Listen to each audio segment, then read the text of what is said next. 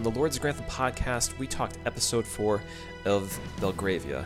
In that episode, Oliver, the son of James Trenchard and Anne Trenchard, he proved himself to be a bit of a clown, stewing that people were paying too much attention to Charles Pope, and maybe they were right. Maybe they were paying too much attention to Charles Pope.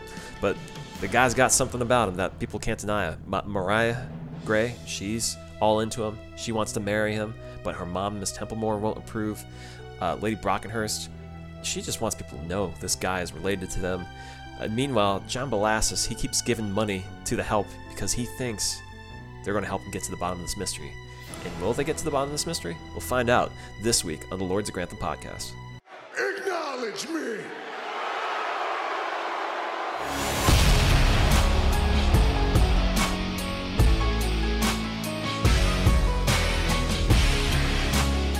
And we are back almost to the finish line of Belgravia. What's going on, Corey? Not much, Dave. Just racing to the finish line of Belgravia, like you just said. That's it. That's all. That's all there is to it. I got nothing else in life except just sitting around and thinking about Belgravia. Three years after it aired. After this week, I, you're not far from the truth. I mean, we already know the truth.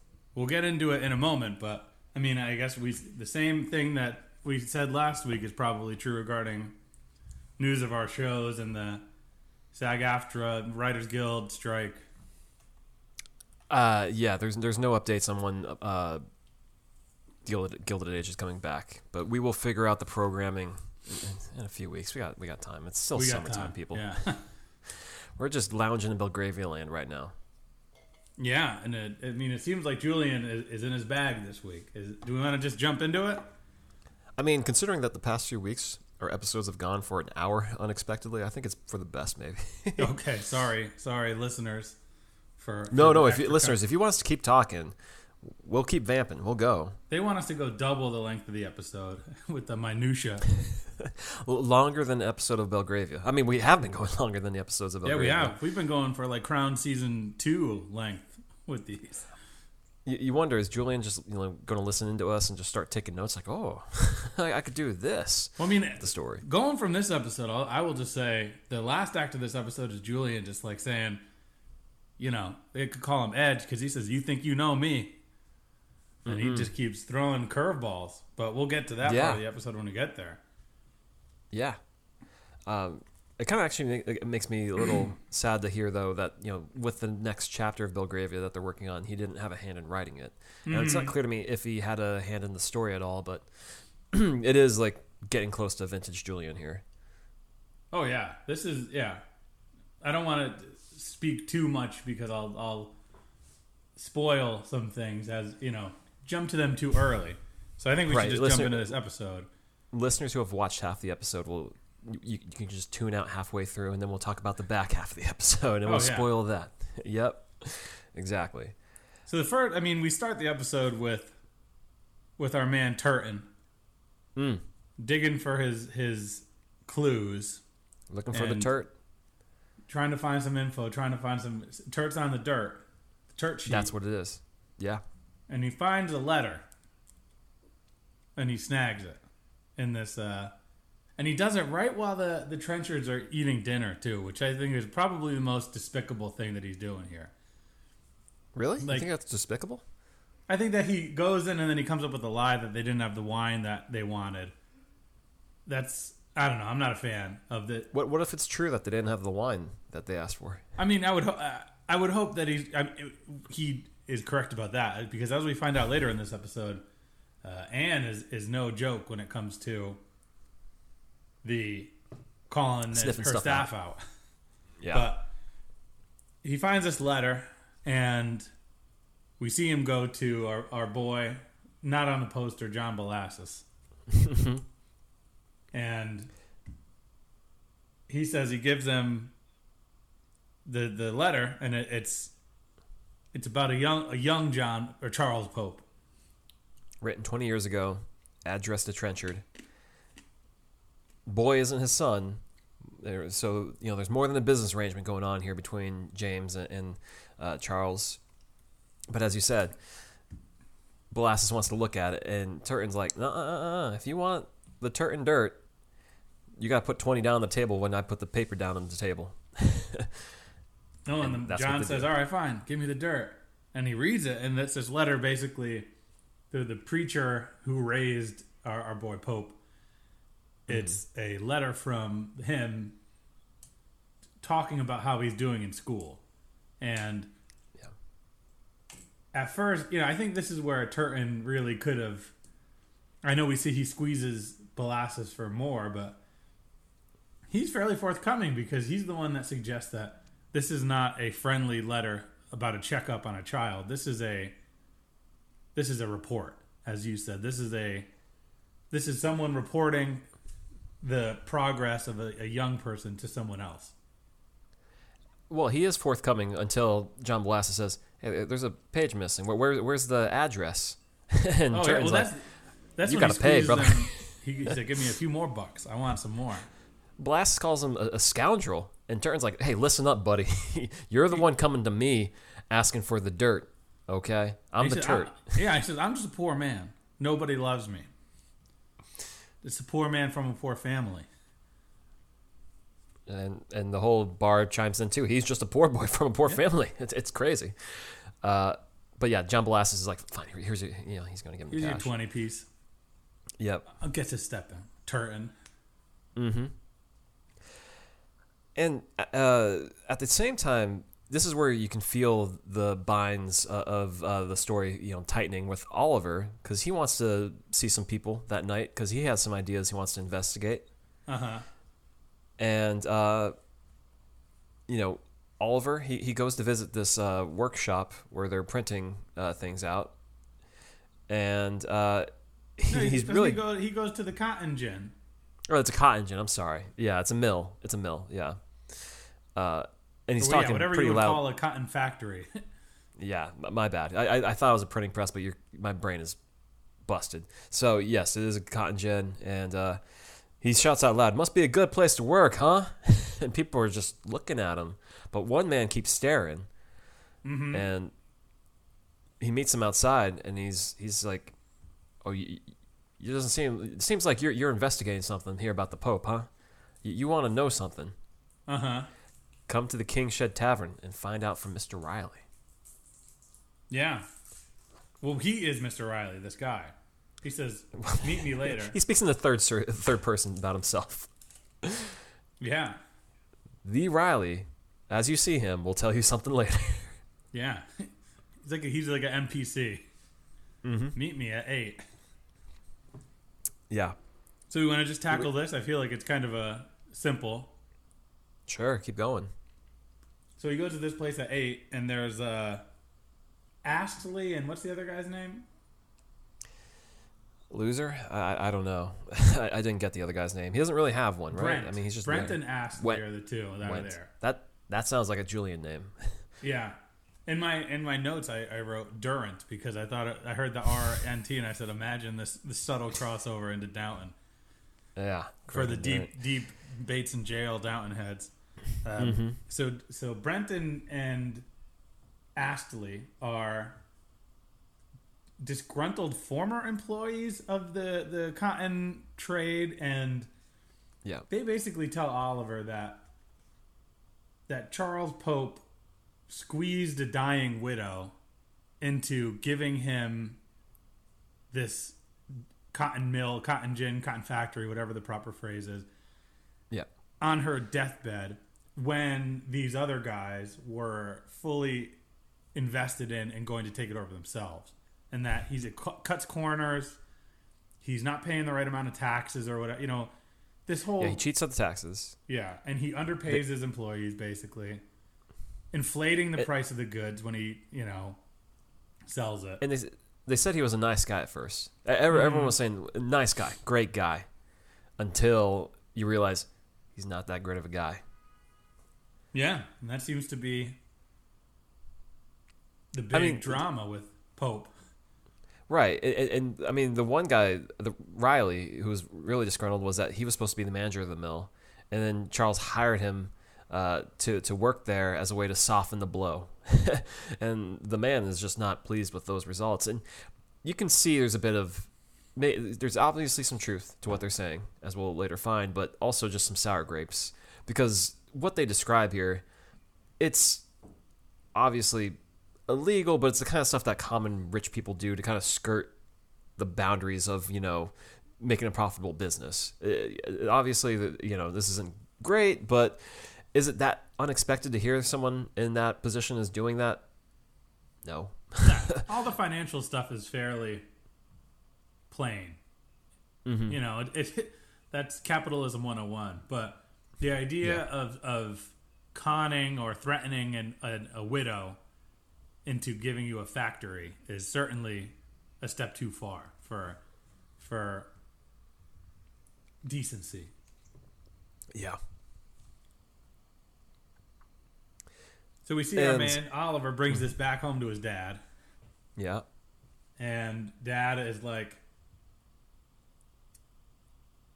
I, I don't I can't I can't don't- believe this. This can't be true.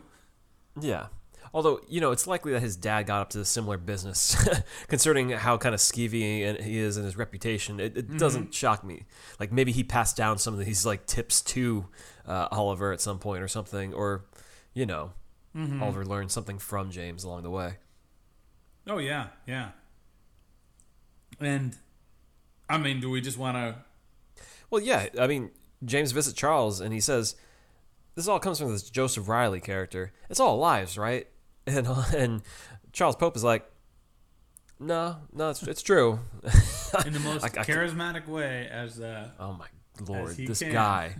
I This guy needs the first training shot of Charles in Pope in this episode I had to triple like stop the episode and pause like is this Charles Pope or is this another character because he is that you know plain of a character actor that I couldn't remember. Yeah. Uh, a- and, uh, yeah, he's very forgettable. Um, and to the point that, um, well, he tells James though, you shouldn't invest in me. This will be bad for you. You can't do this. This is not going to look good. Get your money out. Yeah, save yourself. And uh, I mean, James is like, business is a battlefield. More have done worse. I've probably done worse, but you know, worse has been done. Um, but it's already too late. This news is going to start circulating around. It's going to ruin Charles Pope because that's the thing is you could do this, just be discreet about it. it it's kind of the the old uh, advice that we got. Oh, we've heard that elsewhere in the world. Just be discreet. Yeah, and, and I like that this is happening parallel to all of the other gossip and dirt about Charles Pope.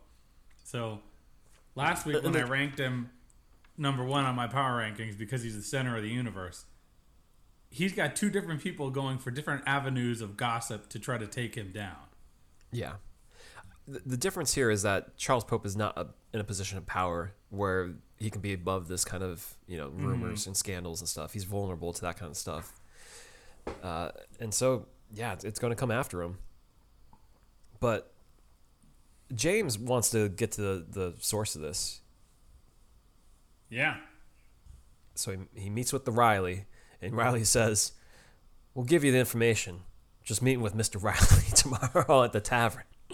no, he doesn't keep speaking in third person, but I like to think he is.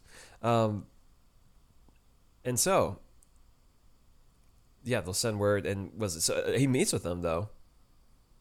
And isn't he? Or no, wait, we're over. We're jumping ahead because he does have another conversation with with uh, Oliver, mm-hmm. where Oliver's like, "So now you know the guy's trash. Why are you hanging around him, Dad?" He's like, it must be great to have all that money back in your pocket. And, and James is like, no, man, I don't.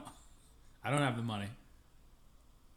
yeah, And Oliver makes a scene at the club. He makes a real mm-hmm. scene. He which is a shame because James has been ch- dying to be in this club forever, yeah. and now he's looking like a fool. And then Oliver even says, like, you're not my father anymore. And it's like, dude, you have the most motivation you've had in your entire adult life trying to discredit this guy that's doing business in a, in a, you know, perhaps uh, aggressive way, but doing business in a very modern way. Whereas Yeah, you have done nothing but ride your dad's coattails and straight up lie about what you're doing to go find information on this guy. I mean, if I'm James there and my my son, who's Oliver, is telling me I don't want to be your son anymore, I'd be like, "Wow, is this easy to disown my son?" Whew. It only I'm, took I'm 35 done with years. Oliver. yeah, this is great. Fine, Oliver, go live your life. I'm good. I'm James Trenchard. I got into this club. I'm a um, magician. Yeah, and it's so funny the way it plays out because Oliver is just asking him, "So you remove the money, correct?" And James is just telling, "Nah, nah, not gonna do it. Can't do it." Yeah, he's, he's like, I don't care. And it's so funny the scene that Oliver makes because it really does drive home. This guy's a child. He's a, he's a he's a growing child because he Uh-huh. can't keep keep it quiet.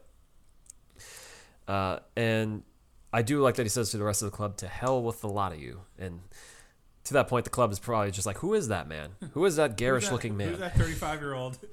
And I was thinking during this scene that they did the the two actors, so Philip Glen, Glenister and Richard Goulding, really do look like father and son.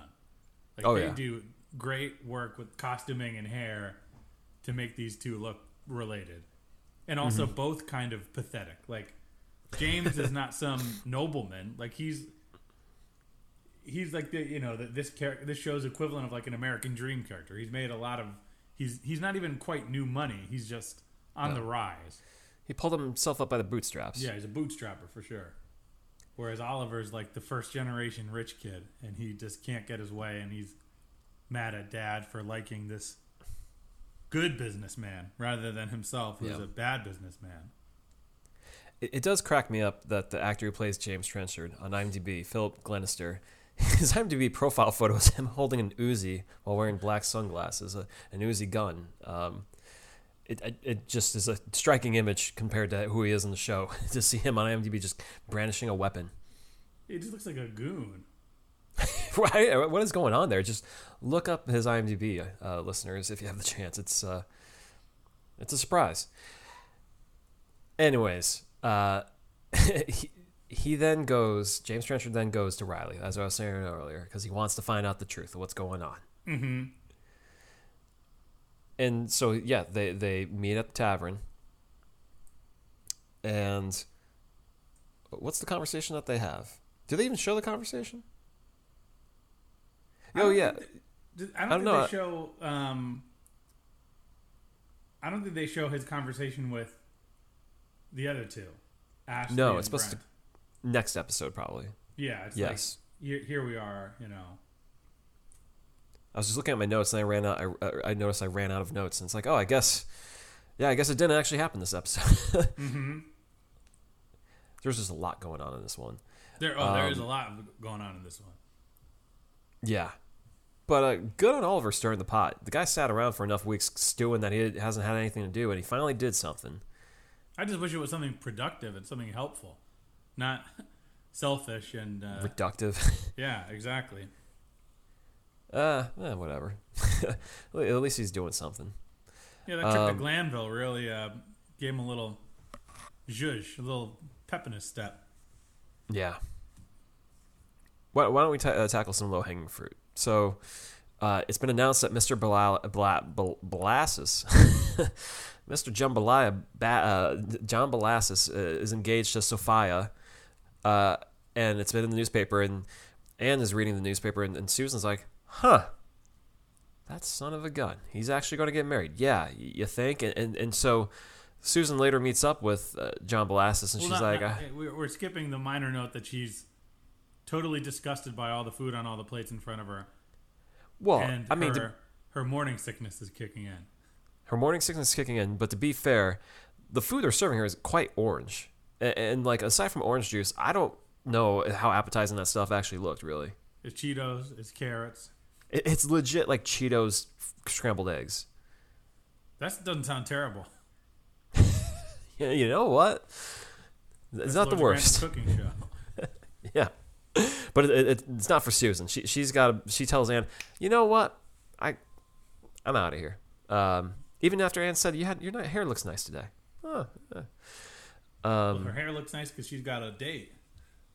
yeah, the molasses. Uh huh. it- and she tells him like, "Hey, I, I saw that your engagement was announced." And John Blass is pretty cold about it. It's like, "What'd you expect? I, I have to get married. That's just what I do." Which I feel like is a scene we've we've witnessed in many a period Mm-hmm. drama where it's like, yeah, this illicit affair can't continue, or rather, is exactly it what we can said- Continue, but that's what happens. We said this episode two of the show. This is going to happen. It, it just took the characters longer to get there, uh, and we just see uh, Susan kind of just looking a little bit lost in bed. Like, what do I do now? I'm pregnant. This Oliver guy is married to me. This Oliver guy is married to me, and he's still married to me. That's if only she saw his gusto. Well, I do think it's funny that she's like the middle ground between these two beta men trying their hardest to discredit Pope, and she could care less about Pope. I, I do like the idea that you know John Bellasis has a tan, and that suggests he's a worldly man who maybe is just a little bit freewheeling. But if a tan makes you look like a bad guy, give me a tan. That, that John Bellasis is a great tan on this show. That's, that's Oliver your can- heel turn when you show up on the Zoom and you're tan. yeah, I'm just glowing orange. Um, but Oliver could stand to, to get one maybe. It matches hair. Oh, he definitely could. He Yeah. just turned red. He just crisp up. just burn up immediately. Um, that's Susan this week because John does ask Susan, "Do you know any more information?" And she's she doesn't really have that much to give him. She's like, I'm pregnant. That's some information for you, you son of a gun. Not yet, not yet. Um, so that happened. Do we want to talk about the Sophia? Yeah, I mean, the Sophia stuff is very straightforward. Or uh, M- M- Mariah, not Sophia. Oh my lord! Sorry, I, I've been saying Sophia. It, they sound so similar. We'll be talking Um, about Mariah, or we'll be talking about Sophia in a bit. But right, but Mariah, Mariah, who, who who John Blastus is engaged to is Mariah, not the corpse of Sophia. He's m engaged to Mariah. Hey, Uh-huh. Yes. yeah, yeah, yeah. so she is uh, not thrilled about this engagement. Mhm. And to put it lightly, she's not thrilled. Oh yeah. Um, so we see that her mom, the Countess, is it Lady Templemore? Yep. She goes to Lady Brockenhurst's house, and she's like, "Yo, you got it. What? Do you, I heard that you took my daughter somewhere. Where? Tell me." And mm-hmm. then in walks Anne Trenchard, and she's like, "I'll leave." And they're like, "No, you won't." And then in Yeah. walks Mariah, and they're like, "Oh boy!" And it becomes pretty clear from this room that Lady Brockenhurst is not on Team John Bellasis. Like it's also clear they're planning to go somewhere together, the four of them, Yeah, to, oh yeah, to they were gonna- Templemore. They're going to drop into the the Pope's house, ideally. Yeah. probably. And Templemore's pretty quick. She's like, "You're coming with me, Mariah." Mar- Mariah's like, "No, I'm going to stay," and, t- and Brockenhurst is like, "You're yeah, you're staying. You're chilling with me for a little bit. I got Yeah. you." And then the butler comes up and he's like, "She's waiting outside for the, in the carriage." Mm-hmm. The Templemore. She's not going anywhere. Yeah, get down there, Mariah. So, and Mariah goes down, and then Lady Templemore basically says, "I'm shipping you away f- for you to get ready for this wedding because this is happening whether you like it or not." Yeah. S- ship her up north. Mm-hmm. Get her out of there, and she Yeah. would get back like two days before the wedding, Mm-hmm. which is not something that she wants. Right. You know, one thing we, we glanced over to in this whole thing too was that James is going up north to defend Charles Pope's uh, credibility in, in court, and that's part of the the the pressure of like, oh, he's going to be gone while she's be getting married and stuff. And the thing that's making it worse is that the news is spreading around that James or Charles Pope is maybe not as perfect as he seems, which gives Templemore a little bit more ammo to say, "You're getting married to this John Bellasis guy. He's got a great tan." Yeah, I like that. That when they find when they explain how um, the Lady Templemore and Mariah found out about the the issue of it all, the the cotton gin issue. They're like, yeah, we saw him out on the street, and he told us all the information we needed to know. yeah. It's the It's greatest. It's, it's like that is also that's Julian subverting expectations because he loves an exposition dump. He loves somebody Yeah. Mm-hmm. telling somebody something else. And this time around, he's like, "Nah, I've talked about this drama enough. Yeah. Where we, gonna- all know what the score is. handle it off screen." Yeah. And what is it? Mariah then she tries to meet meet up with uh, Charles at at a library. Yeah. Um, so she gets a telegram sent to him, and he's like, "I got it as soon as I, I I came as soon as I got your telegram," and she's like, "When did you get it? I've been here for a long time, just sitting around doing nothing." It reminds me of uh, that time, Dave, when we were children, and you sent me an email saying you want to meet up the, uh, in the park. It was like when we were eight, and I was like, sure. And I went there, and you didn't show up. And then I realized you'd sent the email for yesterday, and I was just a tired. The day before, I probably was standing there. yeah, just totally missed it. And that's exactly what Mariah did here. She uh, Well, she Sent a letter. she showed up. You just waited a while, Yeah. or she waited a while. Mm-hmm. And this is, I think, you know, Julian almost lost me here. Like he aces Yeah. the landing of this episode, but when she's like, "What you said can't be true, right?" and he's like, "Nah, it's not true." wait, what do you mean? He is he, he does say it is true, right? but he he says that he didn't want to cause a rift between Oliver and Oh, and James Trenchard, so he didn't deny anything. oh okay. I, I didn't read in between the lines there. He's saying like, look, if Oliver is really doing that much to get on his father's, you know, to get his father mad at him, I didn't want his father to be more mad at him to find out the people he'd been working with are bad. Wait, wait, a, wait a second. So Charles Pope is a is a dope then, who's willing Yes, to yes. dis- destroy his his reputation because of this father figure he wants to support. How did I miss that? I it was just I too mean, daft for me to buy There's- I guess there is a world where I totally misinterpreted it, but Mariah's like, it can't be true, and and Pope's like, nope, it's not true. Mm-hmm. But I, I respect uh, James Trenchard enough to not want to screw with his relationship with his deadbeat son. Yeah, Which is, I was like, oh my god, Julian! Like, just when I thought, what's her name from uh, Gilded Age couldn't be the most boring, hunky lead. You come, you mm-hmm. make Charles Pope just lie to save a son and a father. yeah, But you know, good things start happening because he says, "Look, we can get you to hide at the Brockenhurst house. We could mm-hmm. make this. We could get this all done." yeah. Wait, wait, wait, what did you just say? I'm sorry. So the, he, so that's the the moment where where Pope says, "Look, you don't have to go away. Yeah, Lady Brockenhurst will keep her eye on you until we clear the air, get all this taken mm-hmm. care of, and then we'll move on." yeah. It'll all blow over by next week. And then they show they show up to the you know Brockenhurst house, and there's a party going on. There's a ton of people mm-hmm. there, including Yeah, Lady Templemore, who sees Pope and sees her daughter, and she's like, "Are you serious right now?" mm-hmm. And I think And- we don't really. She just wants Mariah to get out of there. Go, you know, you're you're spoken for. Yeah. And and it has a great exchange where Charles goes up to Templemore and he says, Mariah and and she says, Lady Mariah. And he says, Well, Lady Mariah and I and she says, Stop right there. there isn't a Lady Mariah and I. it ain't happening. It's never gonna happen. No way. You're going to jail, brother. We're gonna lock you up. Um, uh, during this whole interaction, though, Brockenhurst seizes Mariah to then tell her the whole truth about the Pope of it all.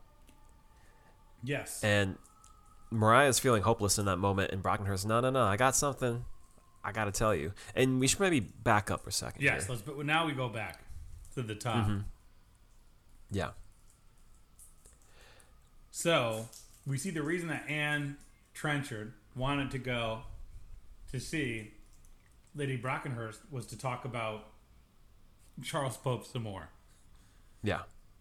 And Lady Brockenhurst is like, I want to tell the world. I'm ready.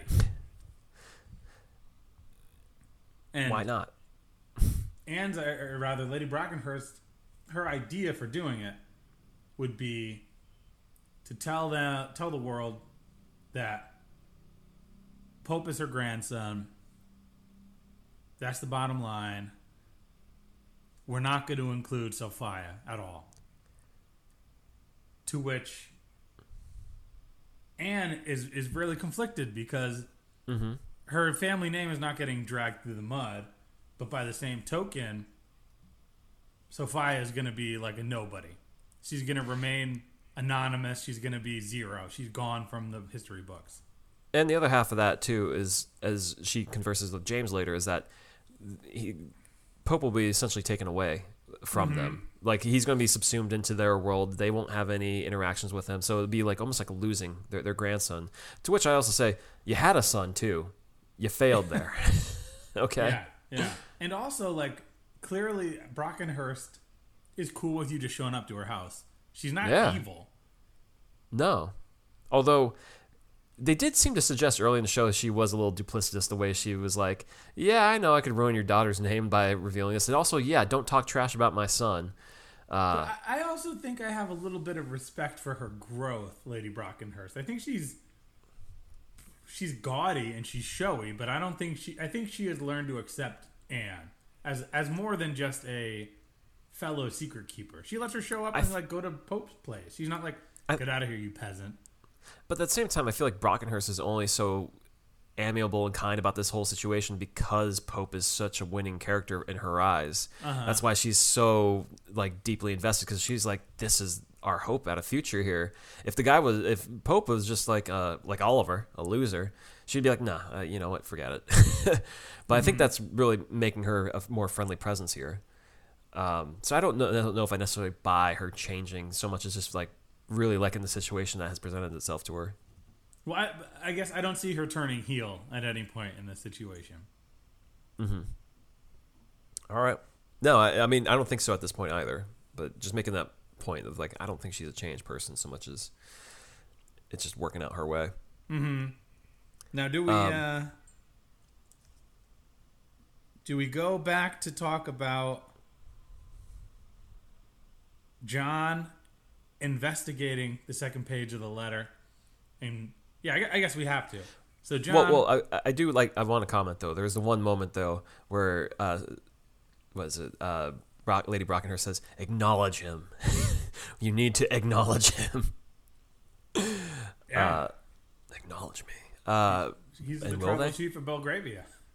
I mean, Charles Pope is the tribal chief, uh, but uh, we'll, we'll see if they they acknowledge him because that's the whole thing. Is I think if maybe if they that, that is what they're saying. If they acknowledge him, this will absolve Charles of his his problems because he'll be above it sud- suddenly. He, he's Yeah. a reputable person. It doesn't matter what his charges are, and that's really what they're getting at. And I mean, we'll just say when she's talking to Mariah is that look, if we have this man acknowledged, he's good. He's good to marry. He's as clean as Yeah, it and he leapfrogs Bellasis, and he becomes Uh huh.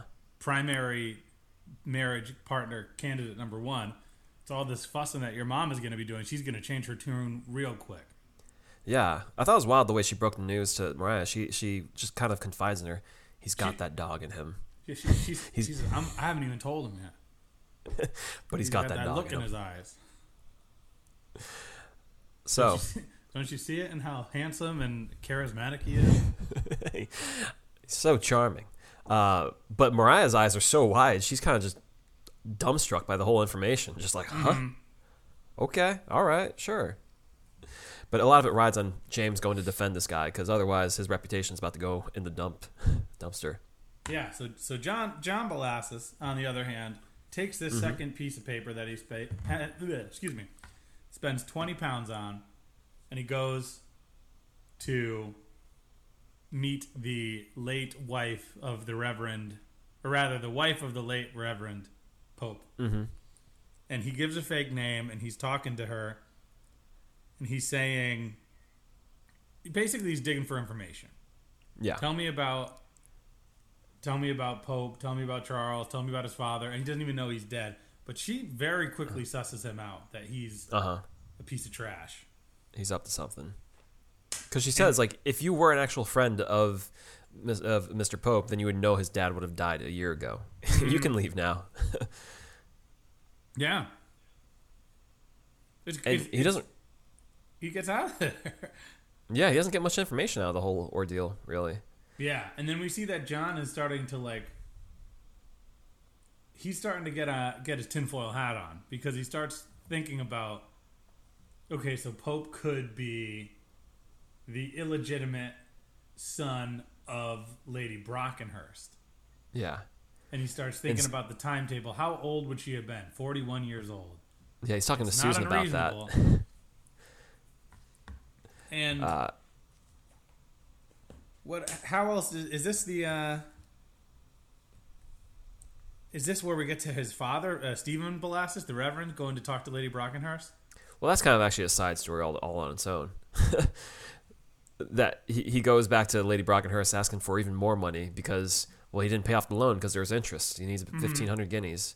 And she's talking to him saying, no, no. Well, he my asked- husband, He asks for the money, and he says he's gonna. This is the blackmail moment where he's like, Yeah. I can come clear with some of this information that I have about who Charles Mm-hmm. Pope is to you, and then your family name will be in ruin."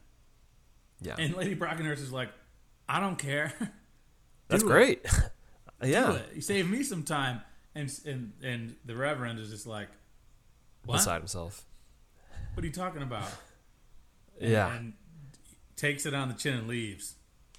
It's so funny though they couldn't even get Tom Wilkinson for this episode. She's Oh, like, "You want to ask me for more money from my husband?" No, we're not even going to get Ford to get Tom Wilkinson and pay him to show up for this episode. So Thank I, you very much. I thought it was a great, great little promo from her where she was like, I, I don't care. oh yeah, right. Who do you think? And you see, he looks so defeated. He's like, what, what is there that's left? Yeah, he, he's he's bad. Uh, I, I imagine things are going to turn sour for him next week since he didn't get that bonus. It's already turned fairly sour for him this week. yeah, because the, the way he looks so pleased as punch, you wonder if he already gambled away some of the money they gave him. Honestly, Probably. Yeah, probably. Um, but going back to this whole tangled web though of trying to figure things out. Back to Anne, uh, and her help with uh, Ellis. Was it Ellis? Because she gets a letter from um, was it Jane Croft, Soph- Sophia's maid, Uh-huh. uh, that she not Sophia's maid, Mariah's maid, uh, writing about Charles Sophia's Pope. maid. Right? Oh, yeah. Yeah, the dead she's one. She, she has all these letters. Oh, written. she yeah, she used to be. That's right, correct. She's on her way to America. And Mm-hmm. she's going to stop by. She's coming to town. And she's going to hang out with her old friend Ellis, yeah, who is starting But- to get desperate for that Bellasis money. right. And so it, it's you know been brought to Anne's attention. Like, why did you go to Brockenhurst to find a fan that wasn't lost? And she's she's like, well, you know, I was going to ask her about the hair that you liked, and check on the fan at the same time. And Anne's not having. She's like, I didn't say anything about her hair. I thought her hair was trash. Uh, but Ellis is just like, no, you, you did say that, and uh, I didn't ask nothing about no hair. Why don't you yeah, get, yeah. You're lucky. You're on thin ice, Ellis. I just misplaced the fan. Uh, and, you know, she was just like, I just wasn't thinking straight. Sorry Mm-hmm. for, you know, making that error. But Anne is definitely aware something is up there. Yeah. So then we meet this um what was her name again? Jane. Later on Mm-hmm. in the episode, she comes over and she tells Ellis like, "Hey, I got all these letters." So Mm-hmm. they're basically a lot of information regarding Sophia that's really rough. And, and and you know she's just she's just trying to have a friendly chat with an old coworker. Yeah. But uh, she says, "Well, I got a day in London," and Alice is like, "I'm giving you an itinerary. You're leaving the house now. Go walk around, have fun." Alice finds Turton and says, "Copy this information down. We this is Mm-hmm. this is the real deal information. This is the dirt that's going to get us the big money." So they do, and they bring it to John Bellasis. He's like, "This is great. This is all the juice that I need to, to seal the deal on this situation. Now go get me the originals." And Ellis, But I. Wait, Is he thrilled about it though? He's he's actually kind of well, he wants them destroyed. He's, Yeah, he 'cause he doesn't like what he's seeing. He goes, "Get me those papers. I I, I need them now." yeah. I'll pay you a thousand. Uh, was it? Was he say thousand or thousand nine nine hundred ninety nine? I think it's I think it's a it's like a thousand. It's a lot. Yeah, thousand pounds, thousand pounds at once, because he he's he wants all the because he's re, re- starting to put the pieces together. Like, oh wait a second, this is really bad news for me. this guy is going to replace me. Uh, Yeah, and and th- this was a you know when this starts coming together, I was on the edge of my seat. This whole last like Yeah. ten minutes of this episode are just like incredible pacing, slow reveals, layer by layer. I love the I love the moment actually before this though when Jane Croft is- is visiting and she just relays that new news to John Bellasis and he's like, well, yeah, get some information to her from her and just flips her a coin to Ellis as he's walking off. Um, but now he's she- like, yeah, desperate, So she runs over to get hustles. hustles. She's hustling and she goes and she busts in and she says, Where is Jane? I need to talk to her right now. And they say, Oh, Jane's up in the room. She talked Turton to tells her that. Well, Turton tells her that, yeah, she, she's up there. and she she's telling Turton like, we need to get the originals. He's giving more money that will change our lives than it, it- we'll ever see. It, it, it's important. Like, And I Turton- took 40 bucks from him last week. I didn't tell you two things about it. yeah, I'm all good on my money actually. I I, I, bit off enough. Yeah. I don't need more than, what's more than 40? But Ellis is de- desperate. She, you know, this is She bolts upstairs, Mm-hmm. and we see Anne put the pieces together in front of us. That our boy Bouverie, the the alleged reverend that uh huh. that wedded Sophia and the Bellasis man, whose name I forget at the moment. Mm-hmm. he was indeed a man of the cloth. Now, he lived through Waterloo and you know, he he continued his life later, but it turns out mm-hmm. that the marriage was not a sham and that Sophia's fear and sadness that it was all some kind of con was Yeah. all in in fear and and bad Well- faith. And, and that's just what we hear, because I think we can jump ahead now. John Bellasis needs to get to the bottom of this because he, he he he ultimately he doesn't get the letters, but he has someone check on this Uh-huh. on this information. Uh, his, uh, some general from the army shows up, and yeah, so he's dug into Richard Bouverie. He retired from the army, and he was boys with the Brockenhurst son. Um, he was a man of the cloth, he, and then he joined the regiment, uh, and then he was a member of the cloth afterwards. Um, and so Bellasis is like, "Oh, okay, so the wedding's not valid," and he's like, "No, it's very valid. This is great, huh?" and John Isn't that is good to hear? He's yeah, it's so funny. It- he's beaming. He's beaming as he shares that news because he thinks it's the best news that John Bellasis could hear. And then Bellasis Bellasis, get oh no. he's trembling.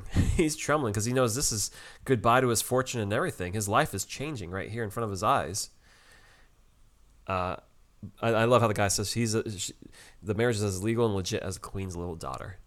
Oh, no, not good for John Bellasis all of a sudden. no, and that's how the episode wraps, right? Yeah, That I gotta say, that run of the end of this episode, this is Julian doing things I didn't think he had the stones to do. there's real tension there, and Yeah, and and the like reveal of piece by piece the information coming out, and also the fact that the Bellasis, who is the son of, of Lady Brock or J- Lady Brock and her son, was not a bad guy potentially, and actually did love maybe love Sophia. I I I, mm, I don't know about that. He died Uh, at I- Waterloo. Sophia spent her- Sure. her, dying days thinking that that uh, Bouverie was a bad guy too, but That's still not. That still may be possible though, because the the way I understood it is that they he married them, but it's legal because he was a man of the cloth. It may have not been under uh, the way I'm understanding. It may not have been under the pretense of like making this a legal marriage, but because he was a man of the cloth, it actually accidentally was a legal marriage. Yeah, Anyways, so so I'm not. I, I want to give him the benefit. I, I like the idea that there's some doubt. Like, oh my god, this changes the trajectory of what we have watched already. Yeah. Yeah, that is more interesting. But I mean, it is. Why would Sophia make up seeing him cackle with his boy as they rode off? And, and mean, why would he not she- tell him that his boy. I, I, I who they don't find out because they die that night, or she assumes Right. that Bouverie You- you- dies.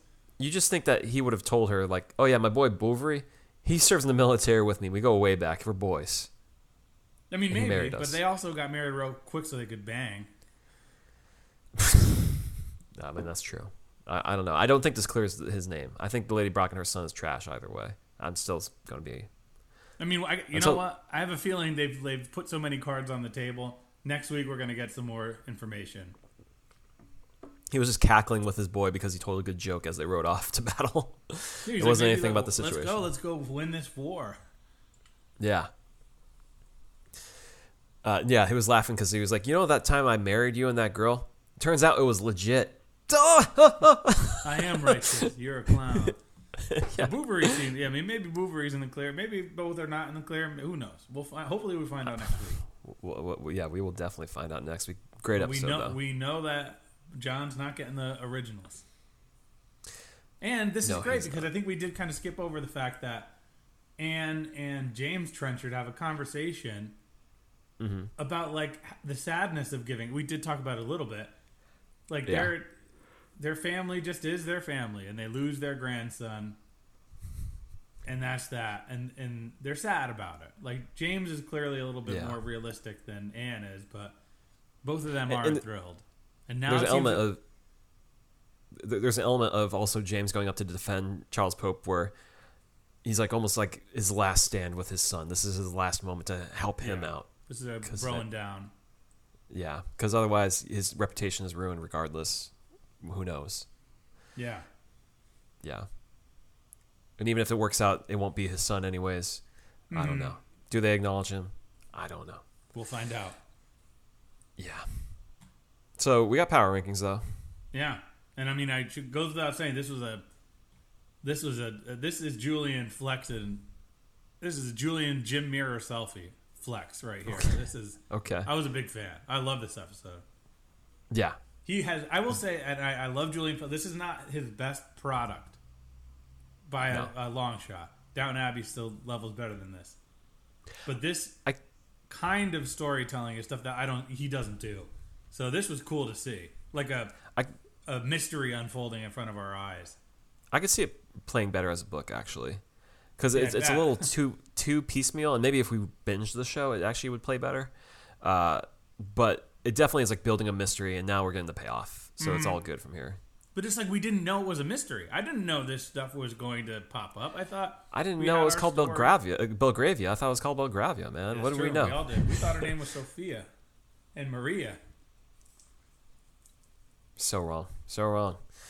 Uh, okay, power rankings though. Yeah. Who do you got going down? Start us off. I got I got Reverend Bellasis going down number three. He was doing fine last week. He got some money in his pocket. Suddenly he needs more money in his pocket, and he ain't getting it.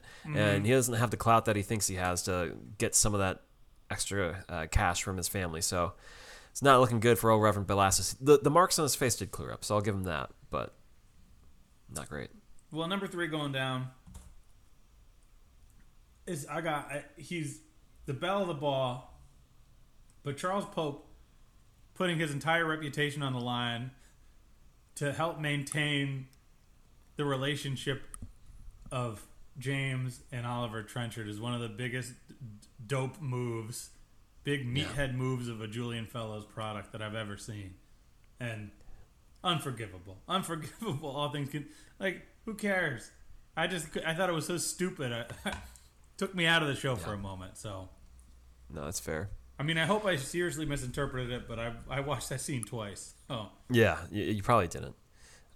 Uh, well, number two going down, the the rope is the, the is tightening around her neck, Ellis, because people are getting wise to what she's been up to, and she isn't getting that money that John promised her. Mm-hmm. And it sounded like Turton got more than her. Uh, so it's just you feel bad for Ellis. She's really trying to. do you feel get bad some, for Alice? Yeah. Honestly, my, my sympathies are always with the help, not with the rich folk. Are you kidding Okay, me? like, but Alice honestly, is a little nefarious. I don't really feel for her. Did she do anything that bad?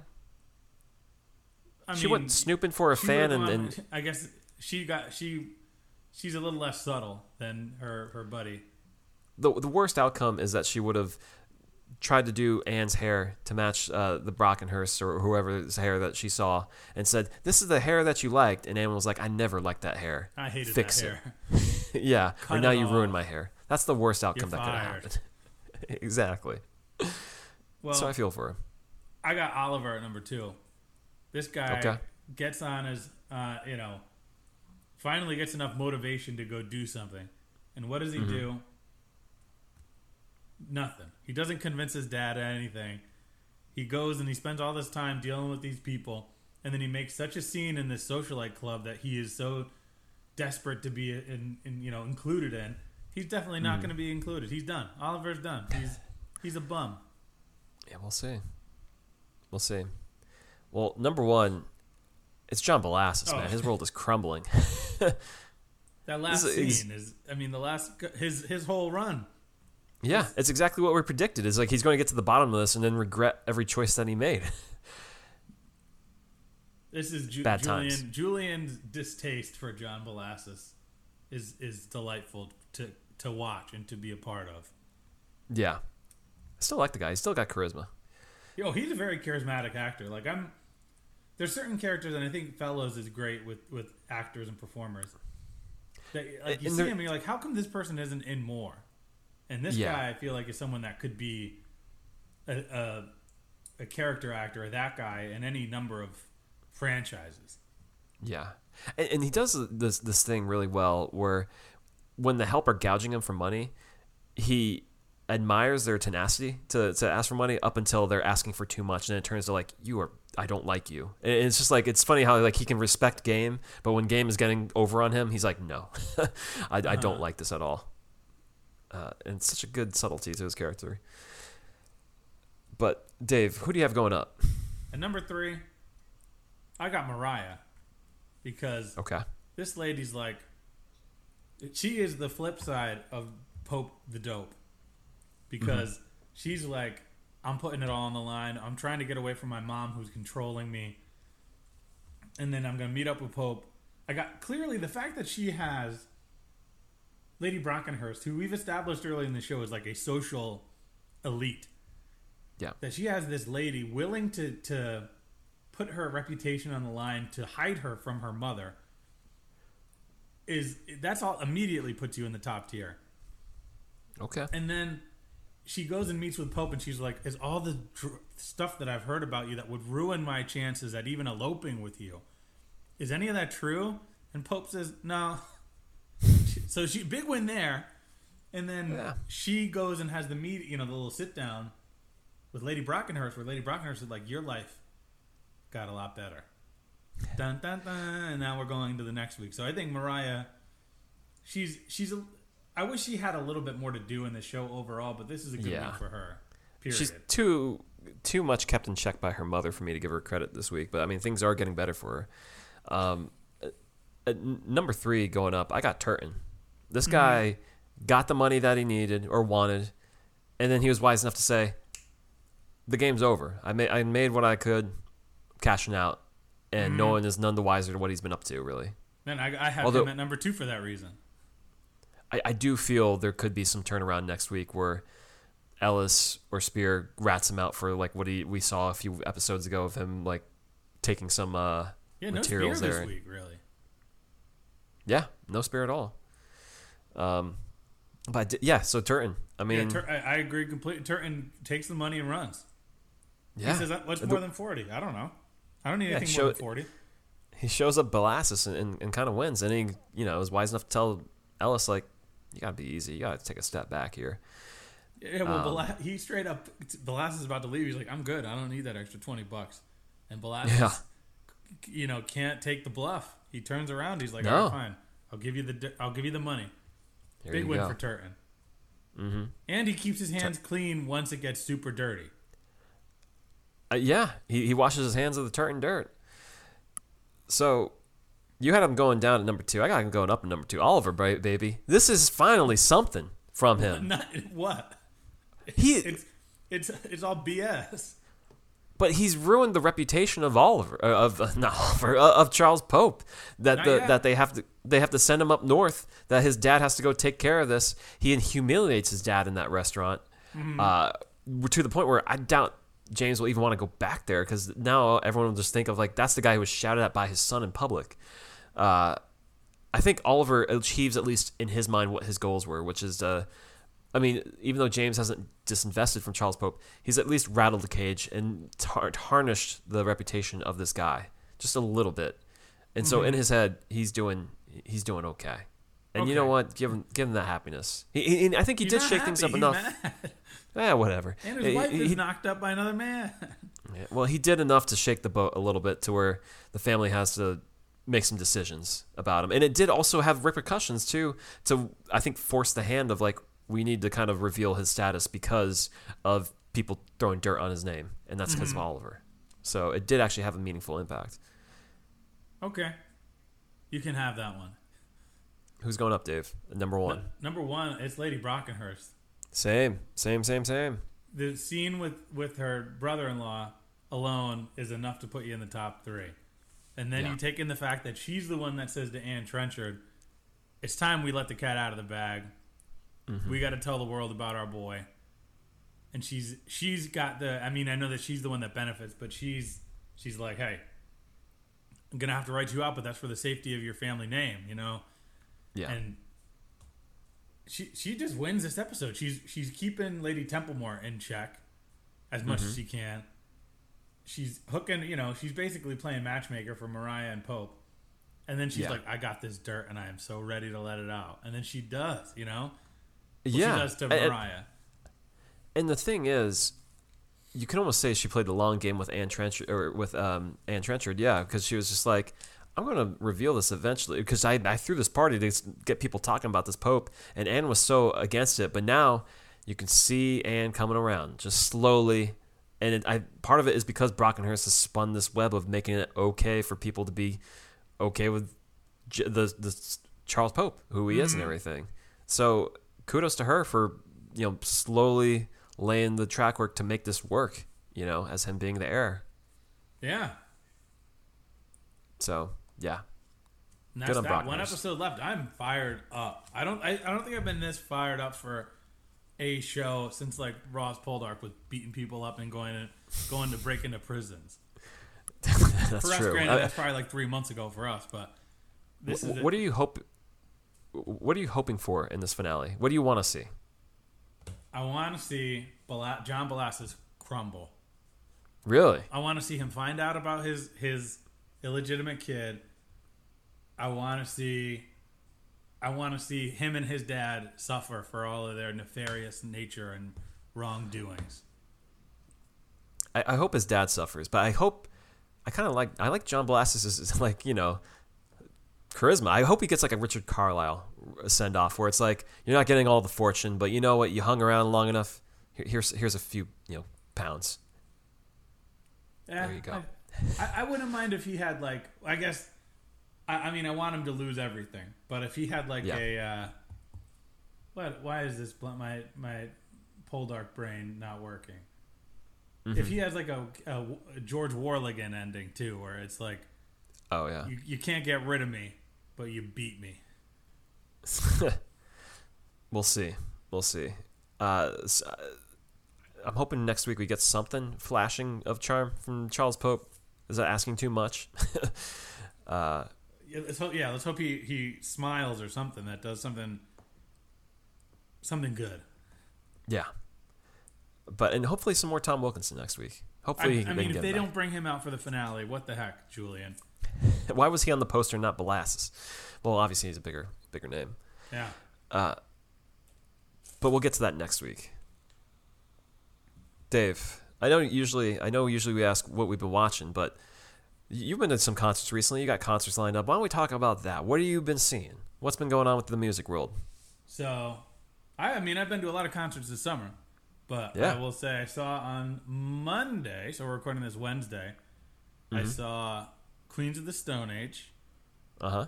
a favorite band of mine from from like freshman year of high school all the way up to now that we actually saw them together in 2007, which is wild to think it's been that long since the last time that I saw them, and that they've Yeah. been you know still a, a pretty ever present band. Uh, the openers were a band that you like, The Armed, a group that you Yeah, they're like, good. and Yeah. uh, Phantogram, which is eh, not my speed, but I think they're, They're kinda- alright. And then tomorrow, Thursday, so this won't probably probably won't edit this until Friday. I'm going to see the comedian and and our musical artist Tim Heidecker, who I saw in Brooklyn last year. So I'm seeing him again tomorrow in Where New at? Haven. Okay. And then Sunday, I was roped into going to see another high school favorite who I really don't listen to too much anymore Incubus. Definitely like high school Mm-hmm. Nostalgia. into early college. Incubus was one of my favorite bands, but I don't think I've listened to them in like 10 years. But That I'm feels like- pretty yeah. stoked. It hits a, a sweet spot of like nostalgia. Like, yeah, I want to see these songs I never got to hear live, and Yeah. you'll know some of it. You won't know everything. Um, how are Queens of the Stone Age though? They were great. Uh, Yeah. So it turned out that my old college roommate is their like sound guy too. Oh wow. So like I knew I, I haven't talked to him in forever, and I'm not like Yeah. on the best. Not that we were on bad terms, but we were never friends. But he lived in my house. You know, we had the six of us living in a house. He was one of the six of us. So I knew he was on the tour, but I like turned over and I saw him. I was like, oh okay, and it sounded really good. I mean, And you said nothing to him? he was at work. You know, if you saw Oh, okay. somebody working a, a show, and then as soon as the show's over, they're gone. So yeah. So that's what that's what I got on the docket. And you just you saw a matinee concert.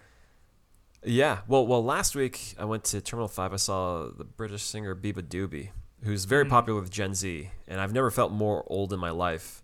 Where I got there at seven o'clock, which the artist doesn't go on until nine o'clock, and the line wrapped around the block twice over. And when I got in, I was talking to the bartender. I was like, "I got here at seven. That used to be early." And she's like, "No, you're old. You, you got to get here at 5. And I was like, "What? F- five o'clock to, to get good visibility out of? con- Okay, all right. The, the kids are just really e- well. What it is, the kids just really want to film it. They want to have their phones out for the Yeah, songs they like, yeah. And then they stand motionless for the ones that they don't know. And it's bizarre. That's Um, I, I had a, a discussion about this. I've actually been talking to multiple people about this because a few weeks ago I saw the band Cake, another '90s Mm-hmm. Uh-huh. band. I, I'm really checking off my high school bucket list this this year. Yeah. and they posted a big thing on their show like no cell phones during the show. Please respect the artist's Mm-hmm. intentions. And I posted a picture of that on my Instagram story, like because I'm, I'm not like an over filmer, but I like to Sure. do like a song, like a chorus Yeah. or two. And A filmer didn't happen. yeah, yeah. And some people were like, "That's BS." Uh, you know, the you're paying. And at first, I was a little annoyed. Like, I spent a lot of money on this ticket. I want to take a video for 30 seconds Mm-hmm. Sure. tops. But Yeah.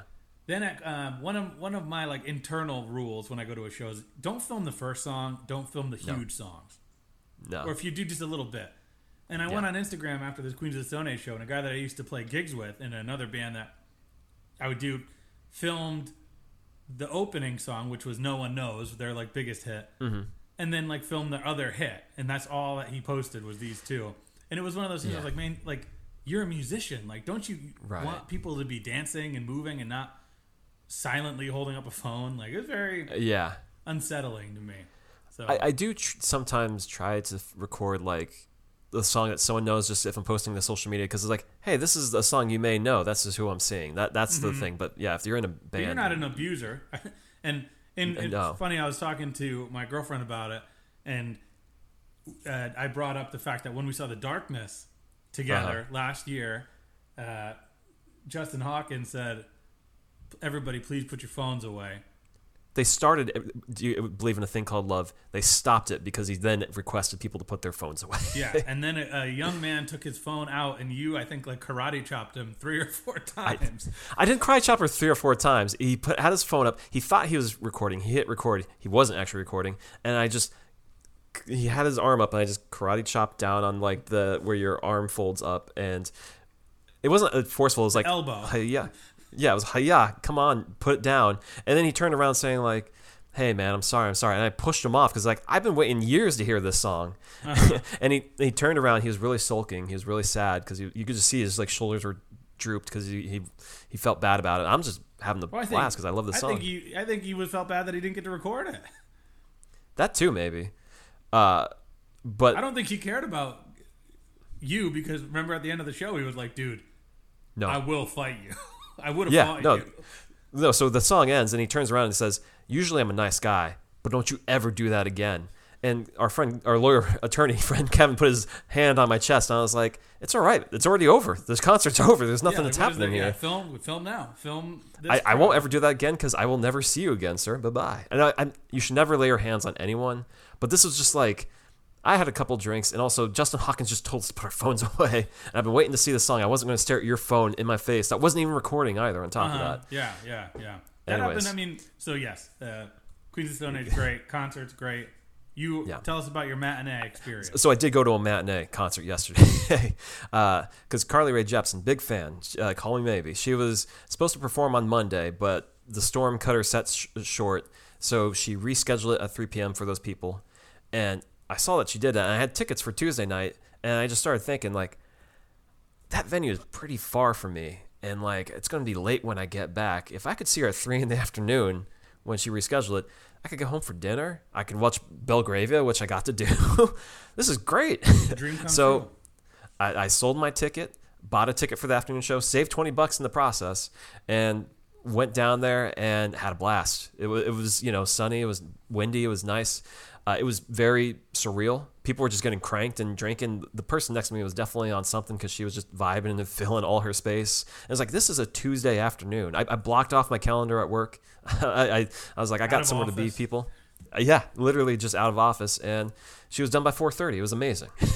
That's great. Um, yeah, there was an air of like, how serious do we treat this? Because it is the afternoon. I, I mean, I sense it. I see it at a lot of shows now where people just talk throughout the show. It just Mm-hmm. happens all the time, and it's, that's fine. It's always been a thing, but it's like it's very pervasive these days. I think, but it was still good. Still, I love Carly Rae. She sang a lot of songs. Connecticut. I would go see her Yeah, she was only doing in New York and L.A. Uh, for for these shows. because the Uh, album just came out, right? a B-sides album, yeah, the loveliest time, and uh, yeah, and then this Saturday I'm going to see Rina Sawayama uh, back at the same location at Pier 17. Uh, I don't think she's doing a 3 p.m. show though, uh, and uh, very psyched about that. She's the she was in John Wick 4 as a uh, Akira, the the The daughter. daughter, yeah, the daughter uh, of that one guy. And I've been a fan of her since 2018. Uh, when I saw her at the Mercury Lounge with a couple hundred listener or f- fans. Very British, and she does a lot of nu metal type of music and pop music. It's it's great. So amped to see how her show looks now because she really has leveled up since then. So pretty That excited. should be good.